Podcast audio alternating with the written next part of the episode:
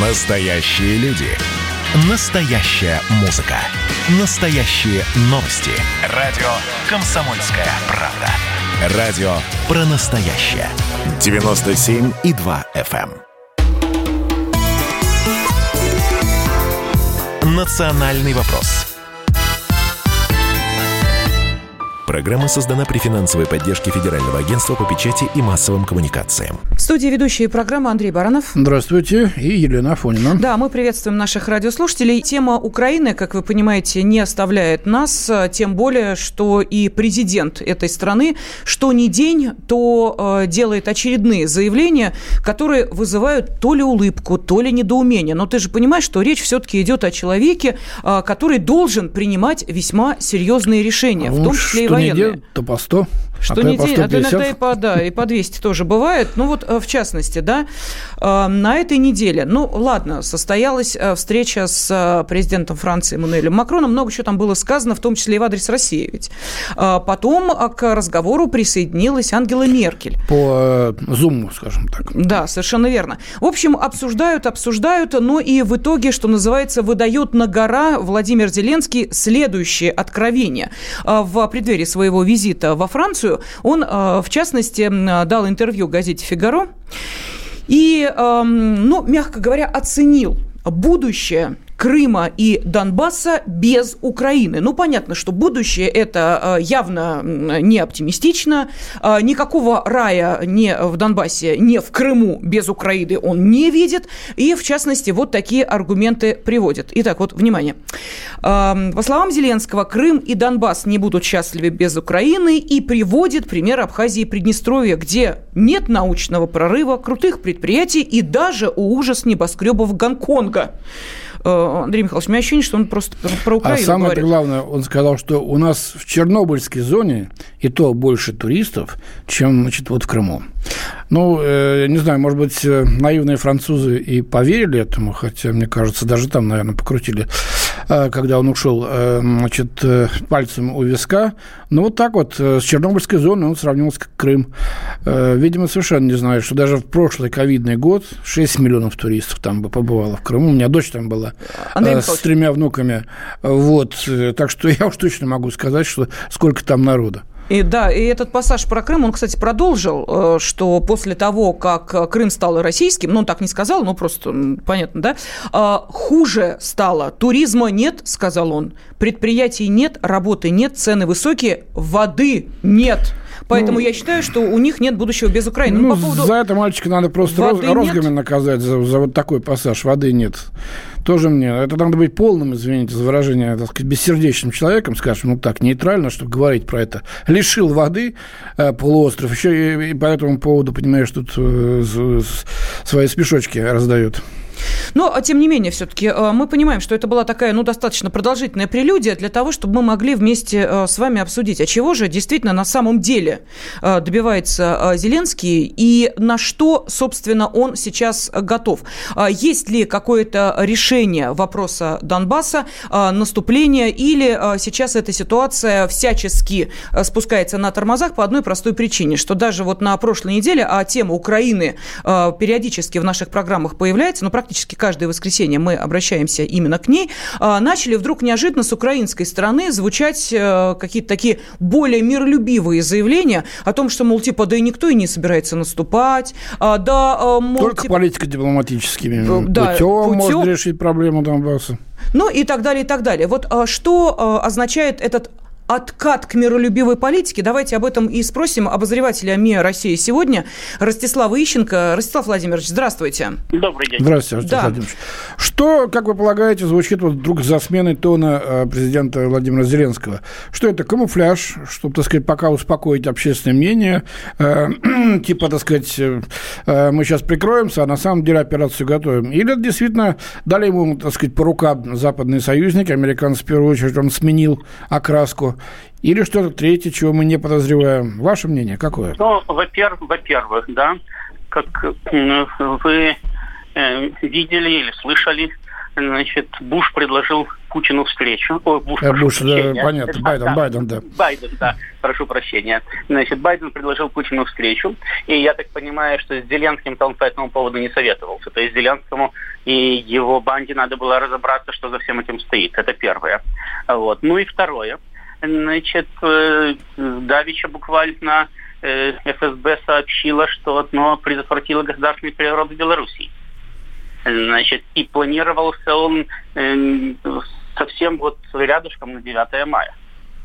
Значит, соответственно, в общем-то, я об этом когда-то писал, что американцы не будут поджигать одну Украину, а постараются поджечь вдоль российских границ всю дугу от Балтийского моря и до Каспийского для того, чтобы растянуть просто силы и сделать для России невозможной э, быструю эффективную реакцию на все эти самые, э, на Э, на эти события. Да, на все события, которые разгораются вокруг. Ну так вполне логично сейчас притихнуть, подождать, пока э, начнется в Беларуси, и после этого спокойно наступать на Донбасс, понимая, что России надо срочно выстраивать новую стратегию, потому что если в Беларуси даже бы там не убили бы Лукашенко, просто началась бы гражданская война, значит, или просто начался бы какой-то конфликт применением оружия, там собирались именно с применением оружия э, раз, э, начать этот самый конфликт внутренний, то понятно, что России пришлось бы реагировать, и понятно, что туда пришлось бы перемещать войска. И в этих условиях вполне возможно, что реакция на Донбасс бы задержалась бы просто. Да? Значит, поэтому, я говорю, вполне логично подождать две недели, тихо посидеть, чтобы, не дай бог, не спровоцировать конфликт раньше, чем он тебе самому нужен. Но вы полагаете, что все-таки в намерениях остается проведение силовой операции Киевом в Донбассе? Я, я полагаю, я полагаю, что в Киеве, конечно, могут сидеть абсолютные идиоты, и это они могут не соображать. Но помимо Киева, во всех остальных столицах управлением занимаются люди, которые понимают, что если есть конфликт, вооруженный конфликт, и нет мира, то рано или поздно он будет разрешен при помощи войны. А в Донбассе именно такой конфликт, потому что Украина на ответ отказывается. И понятно, что и стоящие за ней Соединенные Штаты тоже ее устами на ответ отказываются от любых мирных инициатив. А это значит, что рано или поздно война будет. Это значит, что все к ней готовятся. И это значит, что каждый готовится ее начать тогда, когда это будет выгодно ему, а не тогда, когда это будет выгодно своему противнику. Следовательно, э, повторяю, если мирного разрешения нету, а мирного разрешения нету уже 7 лет, то значит все готовятся к военному. Хорошо, Руслан Владимирович, а когда будет выгодно Украине начинать этот военный конфликт? Я уже сказал, что совершенно очевидно, что готовились вот на начало мая, потому что на это, на это время готовился э, переворот в Белоруссии. И опять-таки, я уверен, зная, как обильно течет Украина, что американцы своих подопытных кроликов в Киеве не информировали о том, когда конкретно им прикажут начинать. Но, но, но информировали о том, что это будет скоро. Потому что даже на Украине, да, значит, многие люди говорили о том, что где-то весной до лета. И называли времена от начала мая и до начала июня. Это связывали с тем, что там земля подсохнет и так далее, но думаю, что в нынешних условиях и для, для Донбасса так долго бы ждать, как земля, пока земля подсохнет, не очень было бы надо. Но поскольку события в Беларуси были привязаны к определенной дате, значит, соответственно, надо было привязывать к этой дате и события в Донбассе. Ну, тоже еще и учение крупнейшее НАТО в Черном море идет. И вот сейчас как раз конец апреля-мая, может быть, и это тоже фактор должен ну, был понятно, взять в учет. Понятно, что все все, все события планируются таким образом, да, чтобы они сошлись в одной точке. Угу. И поэтому, если мы получили одну дату, 9 мая в Беларуси, то мы можем совершенно спокойно значит, понимать, что все остальные даты были привязаны к ней. Вы знаете, Руслан Владимирович, э, сложно в это не поверить еще и по одной простой причине, что тут вот э, в некоторые источники сообщают, что и в нашей стране, мол, типа не, некоторые протестные движения э, должны были осуществляться в самый святой для нас праздник 9 мая, что именно в этот день вроде как собирались там очередные протестные акции, молодежь выводить на улицы и прочее, прочее. То есть здесь, да, точка 9 мая понятна. Сейчас ее перенесли, отодвинули отодвинули. То есть мы понимаем, что в, этот, в эту дату, ну, вряд ли уже что получится сделать. В таком случае ситуация обостряется и э, может конфликт возникнуть в ближайшие дни, или наоборот оттягивается, потому что ведь э, тут есть еще один очень важный момент. Тот самый закон о референдуме, который на э, Украине принимается. А какой референдум они будут устраивать первым? Что они пропихнут в этот референдум? О чем будут спрашивать украинцев? Не о вступлении ли в НАТО, а? Ну, во-первых, они уже говорили, что будут спрашивать о вступлении в НАТО. Значит, но до референдума еще закон принять, потом референдум организовать. Это, кстати, время долгое. Еще неизвестно, доживет ли Украина до своего референдума с такими этими самыми событиями. Вот. А что касается э, уляжется или наоборот обостриться, так понимаете, у нас с вами недостаточно информации для того, чтобы делать выводы однозначные. Потому что, с одной стороны, да, логика подсказывает, что если у вас э, в одном месте произошел срыв, то необходимо перестроить свои ряды и отодвинуть дату. Но с другой стороны, ведь механизм уже приведен в движение. Понятно, что многие люди уже засветились, они готовились выйти на определенную дату. И понятно, что сейчас Э, потянут за э, кончик веревочки и начнут разматывать весь клубочек. И этот клубочек может размотаться очень далеко. Рустам Владимирович, поэтому... а прошу прощения, давайте вот поэтому мы многоточие поставим, да, э, потому что это, ну, очень важно об этом поговорить более подробно, и продолжим наш диалог буквально через несколько минут после небольшого перерыва. Национальный вопрос. Радио «Комсомольская правда» — это Настоящая музыка. Я хочу быть с тобой. Напои меня водой твоей любви.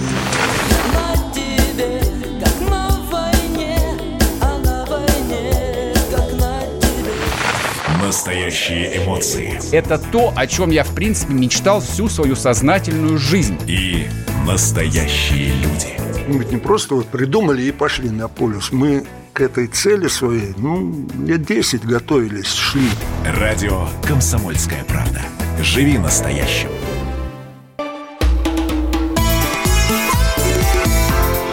Национальный вопрос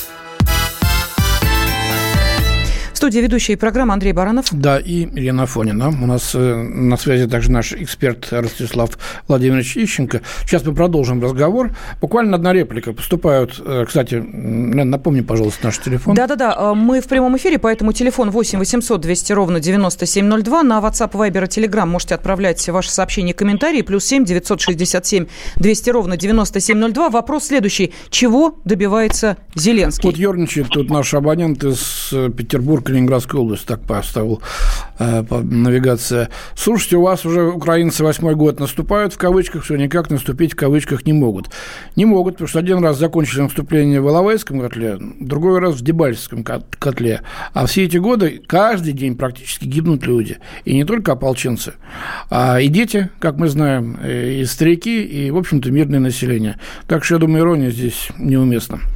Абсолютно, да. Ну, а мы возвращаемся к тому, о чем говорили с Ростиславом Владимировичем буквально несколько минут назад. Вы сказали о возможных сроках э, наступления Украины на Донбасс. И, э, пожалуйста, Ростислав Владимирович, можете вашу мысль продолжить? Да, так вот, решать это будут не в Киеве, потому что, повторяю, что комплексное так, наступление на Россию готовят Соединенные Штаты. Но поскольку мы знаем, что, во-первых, началась засветка людей и в самой России, началась засветка в Белоруссии, потому что там, понятное дело, не два генерала готовили путь. Их было очень много, этих людей. И эти люди занимали и занимают сейчас, очевидно, должности в нынешней администрации, потому что без этого сразу перехватить руководство страной было бы невозможно. Следовательно, они сейчас опасаются, и справедливо опасаются, что они все будут вскрыты. И судьбе их не завидуют. Значит, э, Аналогичным образом сейчас будет идти зачистка в России. Значит, мы не знаем, что еще готовили и где, кроме Украины. Так что для Зеленского все самое спокойное. Он-то может, в принципе, наступление свое и отложить хоть на пять лет. Значит, и вообще его переизберут, наступать будет все другой. Да? Главное, чтобы страна до этого дотянула. Значит, а вот всем остальным как быть? И вполне возможно, что произойдет срыв процесса. То есть кто-то попытается сыграть на опережение. Раз уже все равно нас разоблачили, так давайте выступим. Может быть, таким образом э, удастся уцелеть. Особенно, повторяю, это э, действует на этих самых, на э, белорусских товарищей. Потому что, извините, э, э, с характером Лукашенко собираться его убить, ну, Я повторяю, я не Не только его, но и, но и детей. Ну, Так, и такие планы, по крайней мере, вот были озвучены. Так что тут, конечно, да. Значит, со- соответственно, если там произойдет срыв процесса, то будет запущен весь маховик. И тогда Зеленскому тоже прикажут наступать, и прикажут наступать завтра или послезавтра. Поэтому мы не можем сейчас определить эту самую дату. Да? В интересах американцев, да, все переложить, перестроить, подготовить следующий переворот через год в Беларуси там, или через два и перезапустить этот механизм. Но это самое, но э, ведь у них же не пешки на доске, у них живые люди, и каждый из этих людей будет принимать решения самостоятельно, исходя из того, каким он видит теперь свое будущее. Кто-то попытается скрыться из Беларуси, кто-то попытается, захватить власть. Но вы знаете, по поводу э, захватить власть, ну, э, по крайней мере, да, попытаться э, напомнить о себе, мне кажется, что это достаточно ярко, в кавычках, сделал Леонид Кравчук, когда пообещал лично убивать людей с российскими флагами в случае возобновления военного конфликта, и сказал, оружие почищено и подготовлено, хотя я плохо вижу, но стреляю хорошо, буду до последнего, пока руки могут оружие держать и пока видеть врага буду. Причем при этом по- показал, значит, ружье Геринга, которое не весь образом, каким у него, значит, оказалось. Видимо, из него и будет стрелять вот по тем, кто с э, российскими флагами вокруг. А потом вдруг заявил, что вообще не поедет больше в Минск, потому что не годится эта страна, она попала под российское влияние. Он вообще адекватен? Ну, знаете, дедушка, а, дедушка старый, ему все равно. Леонид Кравчук может нести любую э, э, вещь, потому что ему любой психиатр выдаст справку. совершенно. Так говорят, у него президентские амбиции есть. Ну что, пример Ну, вот Байдена вот ему... Вот именно поэтому и выдаст. У него и наполеоновские могут быть амбиции. Знаете, Наполеон у нас в одной палате, да? А Кравчук будет в другой. Ну так что?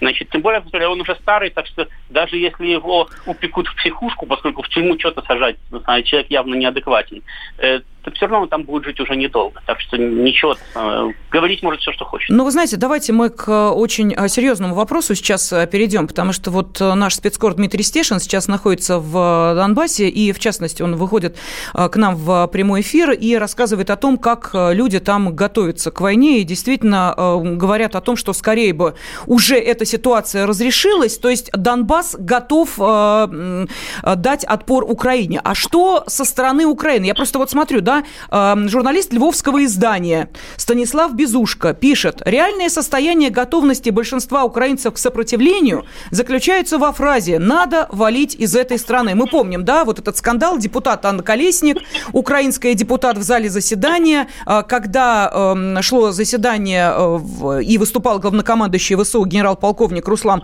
э, Хамчак, который рассказывал о том, как, значит, будем давать отпор э, России, будем забирать Донбасс, она написала, ну это журналисты там через спину не увидели, э, нужно валить из этой страны. И вот это стало таким лозунгом, таким девизом для украинцев. Это действительно так? Или мы Да, все-таки... и еще раз, Вячеслав Владимирович, вот появились данные о том, что вдруг резкий всплеск дезертирства из ВСУ на линии соприкосновения, причем эм, исчезают офицеры, командиры взводов, ну, бегут.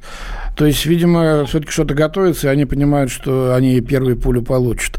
Вот действительно, какие настроения вы лучше знаете на Украине? Что люди-то, они вообще мозги им промыли или все-таки соображают что-то? Ну, вы понимаете, когда речь идет о миллионах людей, а на Украине даже в худшем случае живут, живет больше двух десятков миллионов, да, то говорить о каком-то едином подходе невозможно. Действительно, этот конфликт продолжается уже 7 лет. Значит, и действительно он надоел всем. И поэтому, э, как любое решение, да, знаете, лучше ужасный конец, чем ужас без конца, любое решение тоже удовлетворяет всех. Поэтому, э, значит, я э, могу сказать, что на Украине, независимо от того, как люди относятся к своей власти и как они относятся, там, скажем, к Донбассу и к России, значит, большинство в душе действительно подходит по принципу, скорее бы уже это произошло, да, пусть, пусть придут, придет русская армия и прогонит бандитов, да. Значит, а другие считают, что мы сейчас захватим Донбасс. Значит, и понятно, что м, большая часть более-менее сохранивших адекватность людей э, предпочитает э, войну пересиживать за рубежом. Войну, которая им не нужна, которые не собираются воевать. Пересиживать за рубежом. Поэтому те, кто может в Донбассе, они бегут сдаваться в плен э, самое, э, сейчас, потому что прекрасно понимают, что э, э, э, пересидят они там все спокойно войну, обижать их не будут, будут кормить, поить, мыть, одевать, обувать. Значит, и вернутся все на родину, живыми, здоровыми и не, это самое, не покалеченными. Значит, те, кто может уехать на заработки, уезжают на заработки. Те, кто может остаться в России, э, приехал раньше, пытаются остаться в России. Те, кто может остаться в Польше, остаться в Польше и так далее, и не возвращаться на родину. Но ясное дело, что большинство понимает, что они никуда не убегут, и со страхом ждут, э, какого масштаба этот конфликт будет. Потому что, опять-таки, э, ведь уже всем понятно, что он не ограничится Донбассом.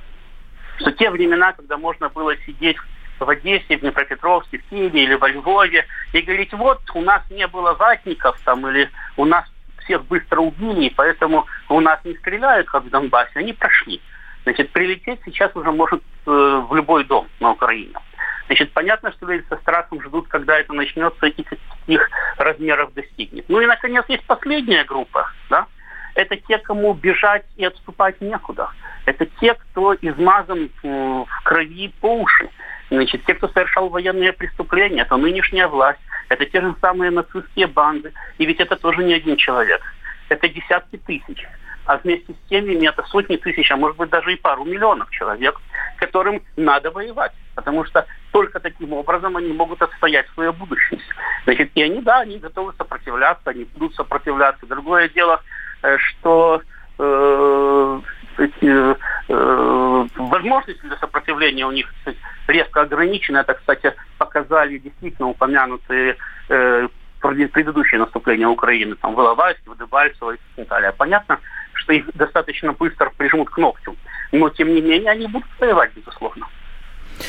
Да, ну вот спрашивают из Краснодарского края вопрос, почему мирные жители погибают только э, на Донбассе, почему не отвечают ополченцы? Вот спрашивает Нет, Олег. имеется в виду, что э, мирные жители вот на контролируемой Украиной территории Донбасса разве не гибнут, Олег? Я так понял, его вопрос спрашивает. Но сами, сама, сам Киев не, не, не говорит о потерях среди мирного Во-первых, населения. Потому что э, Киев при всем своем желании не может разместить всю свою технику и всех свои войска в жилых районах. Значит, соответственно, киевская артиллерия стреляет просто по жилым районам. Она производит террористические обстрелы. А артиллерия Донбасса, она если отвечает, то она отвечает по позициям украинских войск. А какие мирные жители на позициях украинских войск? Что им там делать?